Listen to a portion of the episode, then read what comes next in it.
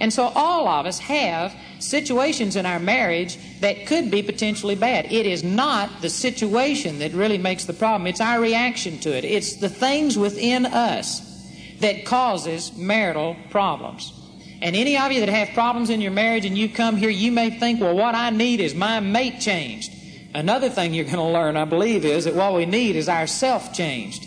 If we'll change ourselves, I guarantee you, your mate will change you'll find out it'd be amazing how much your mate changes when you change. Amen. Lots of times it's not your mate that changed at all. It was our perception. It was our reaction to our mate. And so anyway, we're going to be dealing with a lot of those things inwardly.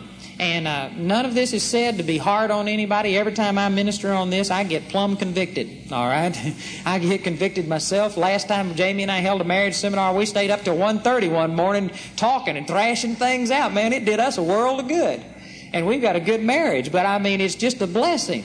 And so I'm not uh, offering these things to you as condemning anybody. If this steps on your toes, God will heal your toes. Amen. But we're going to try and be just as honest and open as we can. And the marriages in America, and sad to say, uh, it shouldn't be this way, but it is. A lot of Christian marriages are in trouble today, and it, there is no reason. Now, I'm not condemning people that have. I know that there's people in this room that probably you were a Christian, your marriage has failed. Maybe you're here after a divorce or whatever. I don't believe that's the unpardonable sin. I am not condemning you, but I'm saying that there is no reason it has to be that way. There are not some cases that are too hard for God. If we would take the Word of God and apply it to our situation, there is no situation, there is no marriage here that cannot be be healed, that cannot be what God wants it to be. And that is a firm conviction in my heart based on Scripture. I've seen it work. And the only marriages I've ever seen fail were people who just refused to apply the Word or they got weary before they saw the results. They gave up and quit. So I'm not saying that to be hard, but I'm saying it to encourage you that praise God, there's an answer for every person, regardless of what your situation is. You can get your marriage straightened out if you'll take heed to the Word of God. I also say for myself, I know this applies to Rich and Tina, that we don't claim to have all of the answers. Somebody may have something that you feel is just a great revelation from God that we don't even teach on. For one thing, I know a lot more than what I'm going to be able to teach on in these three days. So we won't be able to cover everything, but what we do know is working in our lives. We've seen it work in the lives of hundreds of other people, and I just want to encourage you to really open up your heart and receive from God. Praise God. Let's turn over here to the book of Genesis. And we're going to begin at the beginning.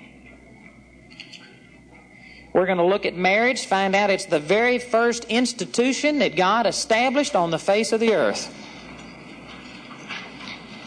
And we're just going to go back to some of the original things. Another thing that we will be saying, and I'm sure that I will compare this a number of times throughout this seminar, one of the reasons for problems in marriages today is because we've lowered our expectation, we've lowered our standard of marriage and that comes because we have been so controlled from the world's viewpoint. Most Christians are watching television, listening to the uh, radio and the soap operas and all of these other things, and those attitudes have infected the Christian realm and because of it, a lot of people simply have lowered their expectations on marriage. If we just really expected marriage to be what God really intended for it to be, that would go a long ways to solving a lot of problems. Many of us are tolerating situations that were never God's will, and we allow them. And most marriages are failing because of neglect. They're failing because, uh, not because somebody is intending the marriage to fail, but just because of neglect. I'm sure that there's not a single person that ever sat down on their wedding day and talked about their plans for their divorce and how they'd split things up. Amen. And you're going to get this and I'll get that. Nobody makes plans for a divorce, and yet it's happening to a lot of people today, and it happens because of neglect. The Bible says over in the book of Hebrews, How shall we escape if we neglect so great a salvation? Satan has an attack against homes. And Satan has an attack against homes right here. And I know that that's the reason some of you are here. Satan is out to get them. And unless you've got a deliberate plan, unless you know what the Word of God says, and you're, unless you're able to stand and defend what God's given you, I guarantee you, you're going to have problems. It is not a simple matter of just getting together and it just automatically works. Hollywood pre- would present it that way. You meet your knight in shining armor and get married and just ride off into the sunset and everything's bliss. They never show you what happens after they get married. But it doesn't work that way. I guarantee you, marriage is something that must be worked at, and you've got to know what God's Word says, and you've got to have some maturity to be able to deal with marriage. And the Word of God will supply all of that to us. But it needs to be a deliberate effort. Here in Genesis chapter 2 is where God created Adam and Eve. In Genesis chapter 2 and verse 7, it says, And the Lord God formed man of the dust of the ground and breathed into his nostrils the breath of life, and man became a living soul.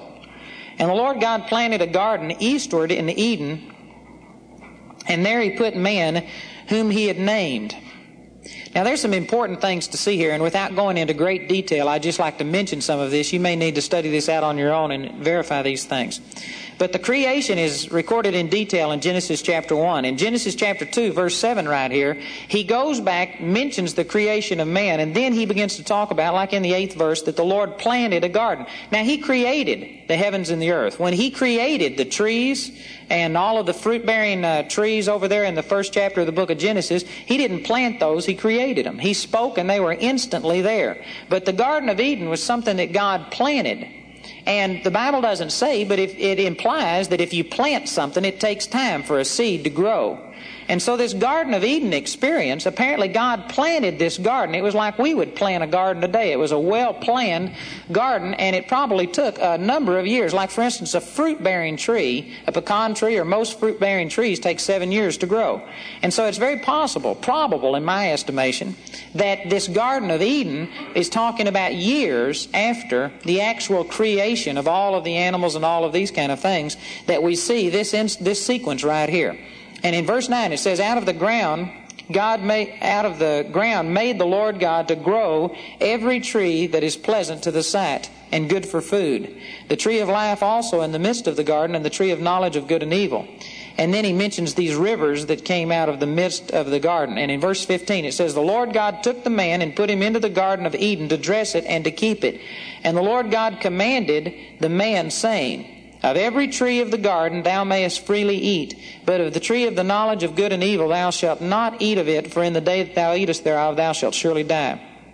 And the Lord God said, It is not good that the man should be alone. I will make him and help meet for him. Now this is important to see that Adam, and, and I honestly believe that there was a, a lapse of years now, it doesn't say that, but again, it, we see the trees were created. It says that God took Adam and put him into the garden uh, to dress it. So Adam was already created. This is not talking about the original creation of the trees, the shrubs, and these kind of things, but this is talking about a separate experience after everything was already created where God planted it. So there was probably a lapse of years involved here while these trees and things were growing. And after this, the Lord looked at Adam and he said that it was not good for man to be alone. Now, boy, there's some powerful things that we can get out of that. The, one of the real points that I'm wanting to start with in this marriage seminar is to just stress the importance of marriage, the priority of marriage. One reason many marriages are failing is because people have not put it in its proper priority. They've neglected it, and because of it, Satan will steal from you what you neglect, what you don't focus your attention on. But God said to a man who was a sinless man who did not have any inadequacies in him at all, He looked at him and He says, It's not good for this man to be alone. Now, there's a mentality that's developed today, and uh, again, many Christians have been exposed to it and have adopted it to some degree where people just think that they are better off to be alone we see a lot of people advocating a free lifestyle. I don't want to be tied down. I don't want to have a commitment. I don't want to be married to a person. I want to be free. I want to be able to do this and that. And subconsciously, they're saying that marriage is not all it's cracked up to be. It's not really good. You'd rather be better off to be just free and doing your own thing. Well, God looked at a perfect, sinless man and said it was not good for him to be alone. Now, that's God's viewpoint on the subject. I guarantee you, with very few exceptions that Paul mentioned over there in 1 Corinthians chapter 7, very, very few exceptions, it is not good for anybody to be single. That is not the way that God made man to be. God intended for us to be joined together in this relationship that we call marriage. God looked at a sinless man. Some people look at marriage as a weak thing, as somebody that needs a crutch. But here's a sinless man that had no inadequacies in him at all, and God said it was not good for him to be alone, and so that he would make a helpmeet for him. So the very next thing that he did, and this word helpmeet simply means a help that is sufficient. That's what that word meet means. In other words, God didn't make him an inadequate help, but he made him a help that was perfect, suited exactly for him. And I want you to know that that applies to every last one of us. Sometimes people may be tempted to think, well, my help is not sufficient. But your help is sufficient. It's exactly what God intended. You may have to cultivate her. You may have to bless her and minister to her and help make her all that she's supposed to be or him all that he's supposed to be. But that is, God did supply you with the proper mate. And he goes on to say that the Lord, uh, out of the ground, the Lord God formed every beast of the field and every fowl of the air. And again, I don't believe that this is speaking of the actual creation of these animals because the creation of the animals came before the creation of Adam, as recorded over there in the first chapter. So rather, this is talking, it's just simply a reference back to where these animals came from. God created the animals, and then he began to bring them unto Adam to see what he would call them. Doesn't tell us the amount of time, but you know, there's thousands and thousands of insects. This may have taken Adam years to name all of these animals. It certainly wouldn't be out of line to think it took weeks or months for him to name all of these animals as these animals came by. Now, God had just told, or He said, that it was not good that man should be alone. I'll make an helpmeet for him, and then He began to bring all the animals to him. Did you know it looks like on the surface that what God was doing was bringing all of these animals to Adam to see if there was a help that was sufficient for Adam. Doesn't it? I'll shake your head, yes or no. I want to make sure you're getting this. All right, he said, You need a helpmeet. You need a help that's sufficient for you. And then he began to bring all of these animals to, the, to Adam to see what he'd name them. Now, it looks like God was looking among the animals to try and find somebody or something that would supply this need that Adam had. But I believe, I'm sure that you do, that God's smarter than that, and God knew that no giraffe was ever going to supply my need for companionship, amen, or a monkey or anything else. So I believe God knew it, but the reason for God doing this, I believe, is important because Adam didn't know it. Adam needed to recognize that there was nothing in all of creation that was in his class that could supply the companionship and the fellowship that he needed.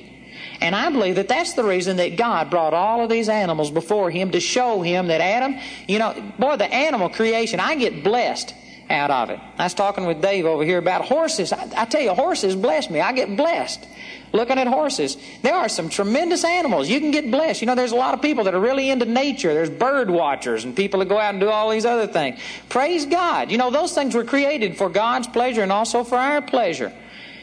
You can get a blessing out of creation, but did you know that there is nothing in creation that can satisfy you? And it's important that you recognize that. There's some people, especially, I'd say probably more men than anything else, that have given themselves totally to their horses, or to their sports, or to their hunting, or to their fishing. Amen? There's a lot of women that every football season, their sports, their football widows. There's women that are, that are uh, fishing widows, or whatever and a man neglects his family because these things he thinks are going to just minister to him, supply him with what he needs. But you need to remember this that there is nothing, nothing, nothing ever created that was in the class to be able to minister to you and supply that need that you have on the inside.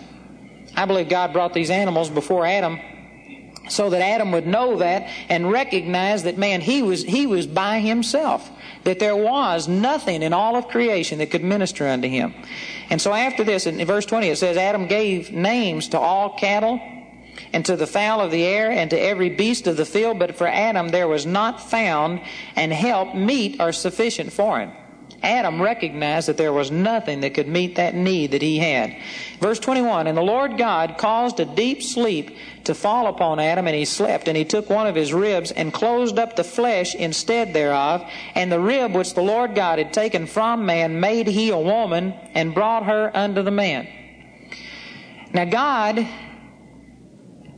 in creating a helpmeet for Adam, didn't turn to any animal or anything like that, but rather took part of the man out of him and out of the man made for Adam what he needed. Now, some of this I believe the principle that I'm teaching right here, I can verify 100% from Scripture. Some of this I'll just present to you as something I've been thinking on. I heard a man, Bob Yandian, teach on some of these things, and it really blessed me. It sounds good, but I haven't had time to verify all of this yet. But the principle I can verify. Anyway, the principle is that God did not make something separate from Adam and bring to him, but rather took part of Adam and simply made another person from it. Now, Bob Yandian is a Greek and Hebrew scholar, which I'm not. I don't know Greek from Hebrew, all right? But he goes back into all of these scriptures, especially chapter 1, verse 26, and talks about a lot of different things. And he says that Adam not only had this rib taken out of him, but that his personality, his spirit, his life, all of him was split. And that Adam, as a person, was complete by himself. He had everything.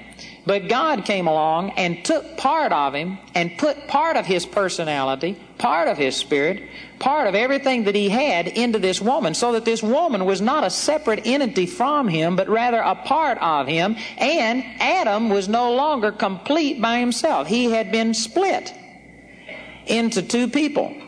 And no longer could he stand on his own. He was not complete without that mate. Now, uh, whether it's exactly that way or not, I can say that in the eyes of God, the way that God intended for marriage to function, that that is a true statement. You can see over here in the fifth chapter of the book of Genesis, let's look at this. Fifth chapter of the book of Genesis, in verse 1, it says, This is the book of the generation of Adam. In the day that God created man, in the likeness of God made he him, male and female created he them, and blessed them, and called their name Adam in the day when they were created. Now, God was speaking to Adam and Eve, and God called their name, two different people, Adam. God didn't refer to Adam and Eve. God called both of them Adam, and he and Adam called his wife Eve. But when God was speaking to Eve, he called her Adam. Everybody follow that? God looked at them as being one. Did you know we still have a hangover of this same thing in our uh, society today? Like, for instance, my wife was Jamie uh, Harris before she got married, and she became Jamie Wommack. She took my name upon her when we got married. We share the same name. And in the eyes of God, she would be called Andrew because we're one. The same as God looked at Adam and Eve and called them by one name. It stresses this one oneness, this unity between a man and his wife. Now, I believe that this unity between a man and his wife goes a thousand times deeper than what any of us are able to really conceive. The Word of God stresses it very strong. Right after Eve was created, turning back over here to Genesis chapter 2. After Eve was created, Adam said in verse 23, this is now bone of my bones and flesh of my flesh. She shall be called woman because she was taken out of a man. Therefore shall a man leave his father and his mother and shall cleave unto his wife, and they shall be one flesh. Now here's Adam speaking by the inspiration of the Holy Ghost, and he said that they shall be one flesh, and he even put the relationship between man and his wife above a relationship of parent and child. Now, you know, with parent and child, we can see physically that there is such a strong unity that that child at one time was a part of that parent. And we can see that. That's our own flesh and blood. Many times we see the coming together of a man and woman as something less, but in God's eyes it's actually a greater union, and that's the reason that God said that for this cause should a man leave his father and mother and cleave unto his wife, and they should be one flesh. The union between a man and his wife is more oneness than between a mother and, their, and her child. Now that is what the Word of God teaches. And if, if this is exactly, again, I'm saying that I'm not totally clear on this, but if it is exactly true that God took from the man and that woman not only shared a rib, but I mean the, the personality, the emotions, the spirit part also was taken from man and that she literally was part of him and that without her, he wasn't complete and without him, she wasn't complete, well then that would be very easy to understand the union and the oneness between a man and his wife. There's such a oneness there that if we ever really understood that, I guarantee you we'd treat our mate differently than what we do. Again, there's an attitude sometimes where if you don't do what I want you to do, if you don't straighten up, if this doesn't work out better, I'll just leave. Man, anybody to say something like that doesn't understand the unity, the oneness that's between you, and you don't understand the damage that can be done to a person by breaking that covenant. You know, Jamie, when she teaches on this, likens it to taking two pages of this Bible. And if you were to take two pages of this Bible and just totally glue them together, I mean from corner to corner, and glue them and let the glue dry, you know, you would have, it looked like it was one page. Now that's not a perfect example from what we're talking about because really they did not become one, but they are adhered together. The oneness that God's talking about between the man and wife are mu- is much, much greater than that. But even if you were just to try and separate those two pages that were bonded together, and if you were to try and tear them apart, you might get little pieces apart, but you would never come up with two whole pages. And did you know that that's the reason that God says He hates divorce over in Malachi 2:15. God does not hate a person who divorces. God does not hate the the individuals involved in the act. This is, you know, one reason that the divorce rate has become so rampant and that the church has lessened their stand on it, even to the point that some people sanction it now. And I've heard this one man that sanctions divorce and is teaching that in the body of Christ. And his basic thinking behind this is that, well, people have been condemned for getting a divorce and, and the church has come out and ostracized them. You could be a murderer and get forgiven, but you can't get forgiven from divorce. And did you know he's just about right? That's about how bad it was 50 years ago. And so there's been an overreaction to that to where now people are coming along and saying it's not the unpardonable sin. Well, I agree with that, but at the same time, that shouldn't lessen our hatred of divorce. See, people have overreacted because they've seen people condemn the person who got the divorce. That's not the reason that God said He hated divorce. He doesn't hate the people that do it, but He knows this one flesh covenant. He knows the oneness between man and his wife. And I guarantee you, if you go through a divorce outside of God supernaturally healing you, you are going to be a wrecked individual as a result of it. You cannot come into that union and into that unity and come out of it a whole person. You lose something. There is a oneness that develops between a man and his wife that most people have not acknowledged, but it's clear in the Word of God. And I promise you, if you just understood the one flesh covenant, the unity, that right there would solve many problems in marriage because we would begin to recognize that, hey, this is something that is vital. It's something that's important. This person is not a separate part of me that if it, if it, uh, you know, is like a bad part of a tree, you can just prune it and go get you another one. But this is a part of me. I can't reject them without rejecting myself. If we really understood that, we'd give a priority to marriage and it would work out. Did you know back 50 years ago, the church realm did not even consider divorce? I mean, it wasn't an option. And as a result, people had just as many problems 50 years ago as they have today. But did you know 50 years ago, the divorce rate in America was much, much less than what it is today, and in the church, it was nearly non existent. And you know the reason? Because there was no option. People made it work, people were committed to it. Now, it didn't always work the way it should. Some people just existed together, but I'm saying many people just worked their problems out because there was no option. They were committed to it. If we would commit ourselves, if we would see the importance of marriage, I tell you, much of our problems would be ironed out right there. Amen? You know, my dad died when I was 12 years old, and my uncle Safi, before I got married, took me aside and he told me, he says, Boy, you're a Wommack, and Wommacks don't get divorced. And then he said, This is not Sears and Roebuck. If you don't like her, you can't bring her back. And in his own way, what he was saying is, boy, you better be committed to this. You better make sure. And did you know, Jamie and I haven't had the problems that some people have, but we've had opportunities for uh, strife in marriage. And did you know that we just, I mean, divorce is not an option. We don't entertain it. And so therefore, we don't think along those lines. We don't threaten each other with it. We don't speak that. We don't consider it. And because of it, we aren't tempted with it. If you've been tempted with thoughts of divorce, like, man, I'm just going to dump this person and go get somebody else, you need to realign your thinking. You need to go back and see the importance that God placed on marriage. You need to recognize that you became one flesh with that person. And in the eyes of God, you just can't walk away from that person any more than you can walk away from yourself. You may be able to go through a legal separation. You may be able to break off that relationship, but I promise you, it'll cause damage. You cannot walk away from that because there is a spiritual unity. There's something that's happened much, much deeper than what you can see. Amen? Everybody follow that? Also, right here in Genesis chapter 2, Adam said this, and this was under the inspiration of the Holy Ghost. He didn't have a father or a mother. And so he wasn't talking about leaving his father or mother. This was inspiration of the Holy Ghost. He was speaking by the authority of God. And he says, For this cause shall a man leave his father and mother and cleave unto his wife. And again, I state that he put the marriage relationship superior to parent child relationship. Now, I'm going to bring this in because some of you will think, well, this, you know, this doesn't need to be said to a group of adults. But you'd be surprised. Out of all the marriage counseling that Jamie and I have done, I believe well over 50% of marriage problems that we've dealt with are in law induced.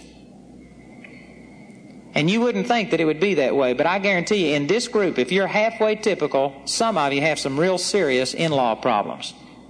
There's one couple that I counseled in Colorado Springs. And this couple, they loved each other, and yet they were at each other's throats. I mean, they were having uh, screaming, hollering, knockdown, drag out fights with each other. And when we got to the root of the problem, what it was, the, the man's parents had never accepted the woman because she was just not their style. They never did like her, and so they made this non-acceptance or this rejection known from the very start. Not, not real openly. They're spirit-filled people. The parents are spirit-filled people. They're, they're friends of mine. This was a little hard for me to counsel this family because the, the parents that I was counseling against, kind of, were friends of mine. But anyway, spirit-filled Christians, but they just rejected this girl. As a result, this woman began to start needling her husband like you, you see what they're doing to me? And she began to start condemning her husband. Her husband was a real mousy type of guy. He would not take his authority. He was not dominant. He was real weak as a person. And his wife's not supporting him, criticizing him, made it worse. It didn't help the situation. So the way he responded to it was to get just all that much quieter. And he's thinking to himself, why do I have to say anything? She'll defend herself, which she did, boy. And I mean, she was getting into fights with the in-laws, etc. So anyway, it's a long story, but we sat down and counseled them. And finally, I told her that she needed to start letting her husband defend her. And she says, but he won't do it. And I said, well, then you need, you need to just take the abuse, but you need to let him take the leadership. And then I told him, I said, you were given a responsibility to protect her, to take care of her, and to do all these. And I said, she is being rejected. Things are coming her way, and you are not taking your authority and headship in this family. So anyway, I ministered to both of them, and after they asked forgiveness and got those things straight, then I told them, and these are friends of mine again. I qualify this. The parents are friends. And I told them, as much as I love these people, I said, you need to forsake your father and mother and you need to cleave to your wife. I said, you love your parents, but you should not let your parents come between you and your wife. Your wife should have the top priority in your life, and if your parents are making you trying to choose between the two, there ought to be no choice. That wife ought to be number one in your life. And did you know that they made that choice? As a result, boy, the parents hit the wall. Uh, I heard about it. they heard about it. It caused quite a few problems, but did you know that that marriage has straightened out? They're growing. They're, they're improving in the Lord. That's been like four years ago, and even the parents have come back around now. There's another couple that I counsel, and this man had been in the hospital and he had been sick with these uh, stomach problems. And uh, when he got in the hospital, the doctors couldn't find anything wrong with him. But when he got out, he'd eat anything, any type of food at all, and he'd have these severe stomach attacks. And he'd go back into the hospital, just back and forth like this. And the doctor said that it was all psychosomatic, that there was no physical reason for it. And so the Lord told him one night when he was staying up sick, uh, told him to call me and that if I'd come over, that I'd minister to him and that he'd get set free. So anyway, I came over. This man told me the problem and told me that I was his answer, that I was supposed to give him a word from the Lord. Man, I was just blank. I didn't have a single thing to tell him. I didn't have a thing. So finally I said, well, let's pray. And as we started praying, I was just praying for his healing, praying over that home, and all of a sudden, boy, I just felt a real need to pray for the in-law situation. And so right in the middle of the prayer, I just stopped and I started saying, what's the situation with your in-laws? I said, how do you get along with them?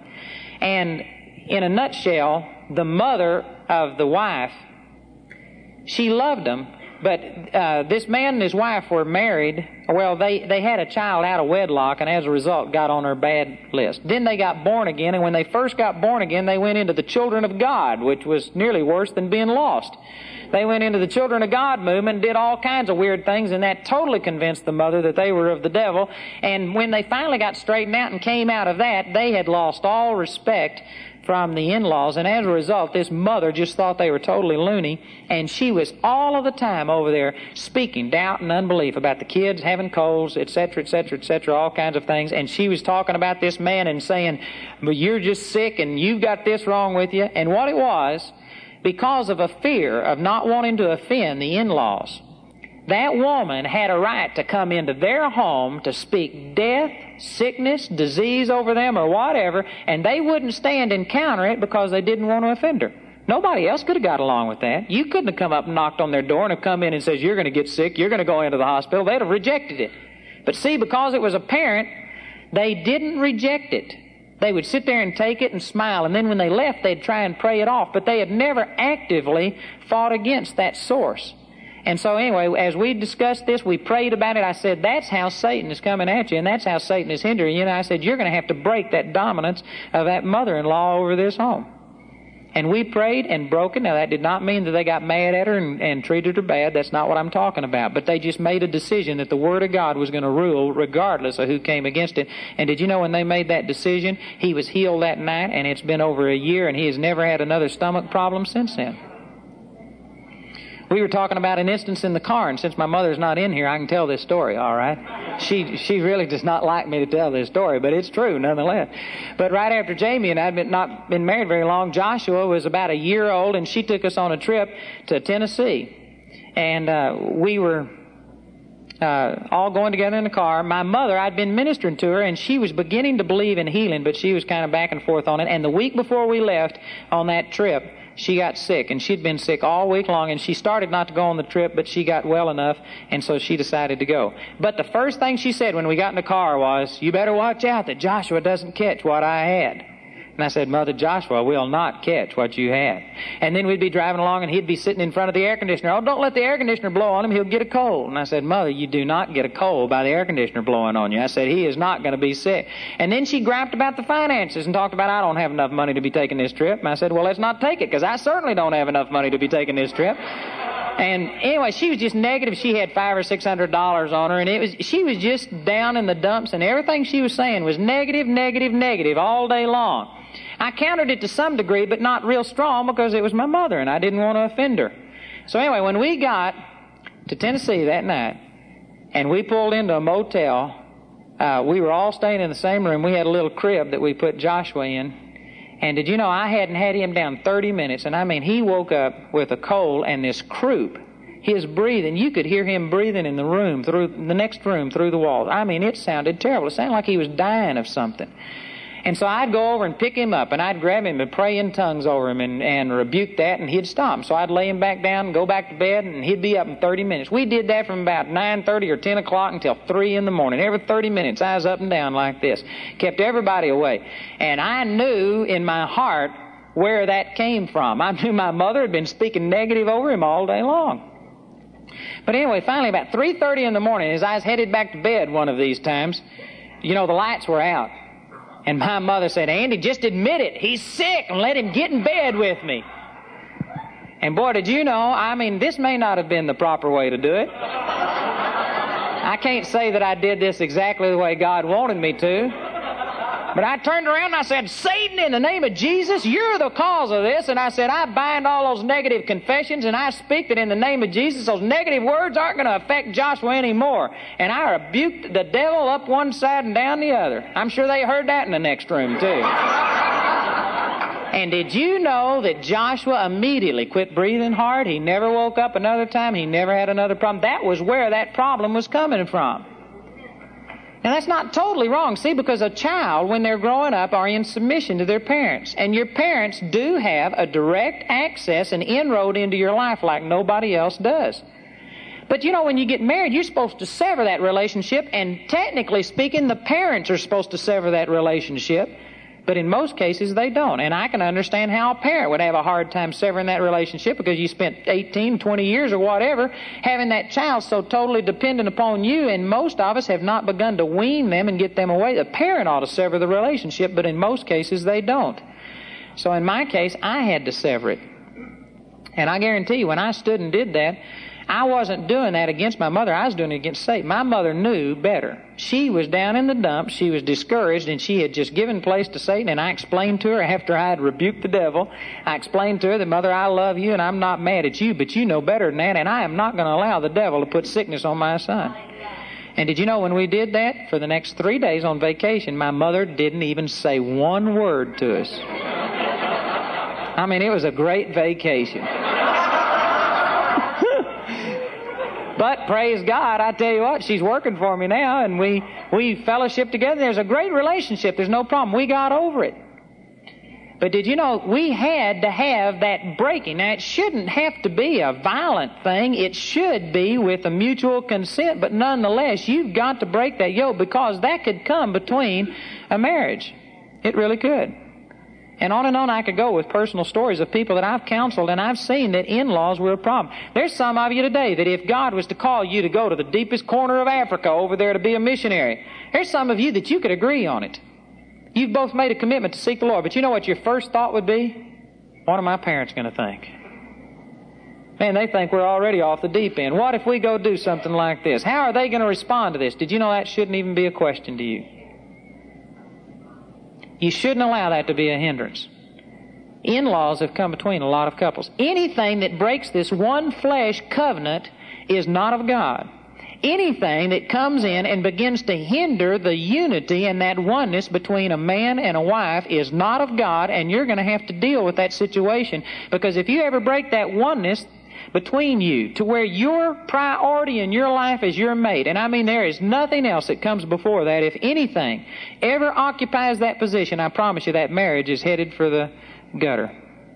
Anything that comes against that one flesh covenant. Did you know that jobs come between that many times? You know, there's a lot of men that, in an effort, and it's, a, it's wrong thinking, but in an effort to try and provide for their family, will sit there and spend extra hours on the job. They'll work two or three jobs or do whatever, trying to provide for their family. And I just want to tell you that the physical needs of your family are not the most important thing. Giving them things will not substitute for giving them yourself. And there are some of you in this room, I'm sure that if we had time, you could testify to that, that maybe you grew up and you had everything except your father. He was always gone, trying to do something for you, and that's not what you wanted. Things, new bikes, cars, that's not what people want. They want that love and acceptance. That wife, it's not the material things that you can get her that's going to minister to her, but rather it's, it's you and you cannot come under the deception of thinking that providing things for your family is going to fulfill them. That will hinder that one flesh covenant. I've seen people that would work apart from each other for months and months and months at a time. The man would have to go somewhere to get work.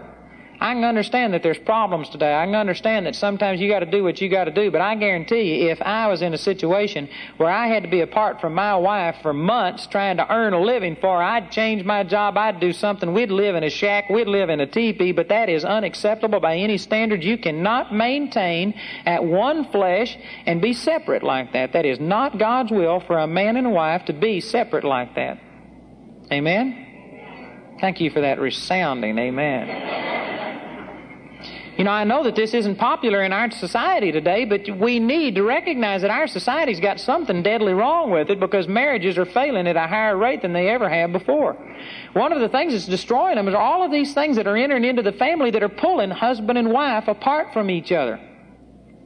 You know, the ERA movement. This is one of the deadly things of it, is that ERA stressing that a woman needs to go out and fulfill herself. And they're telling a woman that fulfillment comes through a career, through money, through recognition, through all of these things. I guarantee you a woman's fulfillment comes through ministering to that husband and being a wife.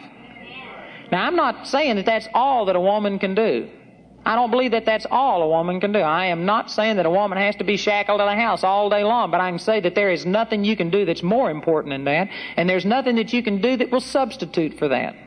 And if you have to sacrifice or compromise your ministry in the home to try and accomplish anything else, then I promise you, you are not going to fulfill yourself, and you also are going to be hindering this one flesh covenant. God didn't intend that. God, the Bible says in 1 Corinthians chapter 11, when it was talking about husband and wife relationship, it says that the man was not created for the woman.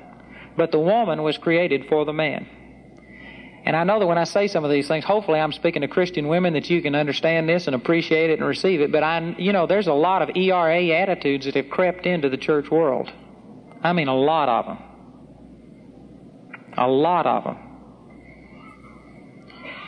But there's a lot of women that are trying to make it in the career realm and to do all of these other things, and what it's doing is, is limiting the amount of time that husband and wife have together. And that is not what God called you to do.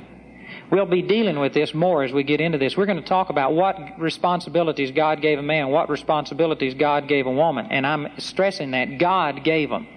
I'm not sitting here drawing on some archaic value system or something like that. I'm talking about what God established in the first place. God established priorities and responsibilities. It's the responsibility of a man to provide for his family. Out of 1 Timothy chapter 5, he says, If a man doesn't provide for his own, especially for those of his own household, he's worse than an infidel and hath denied the faith. God gave that responsibility to a man. He did not give it to a woman. And if a woman is the breadwinner in a home, she is doing something that God didn't call her to do. And ultimately, it's going to hinder this oneness between a man and his wife. It's a, you cannot do multiple things effectively at one time. You know, it's like Kentucky Fried Chicken. They do chicken right because that's all they do, right?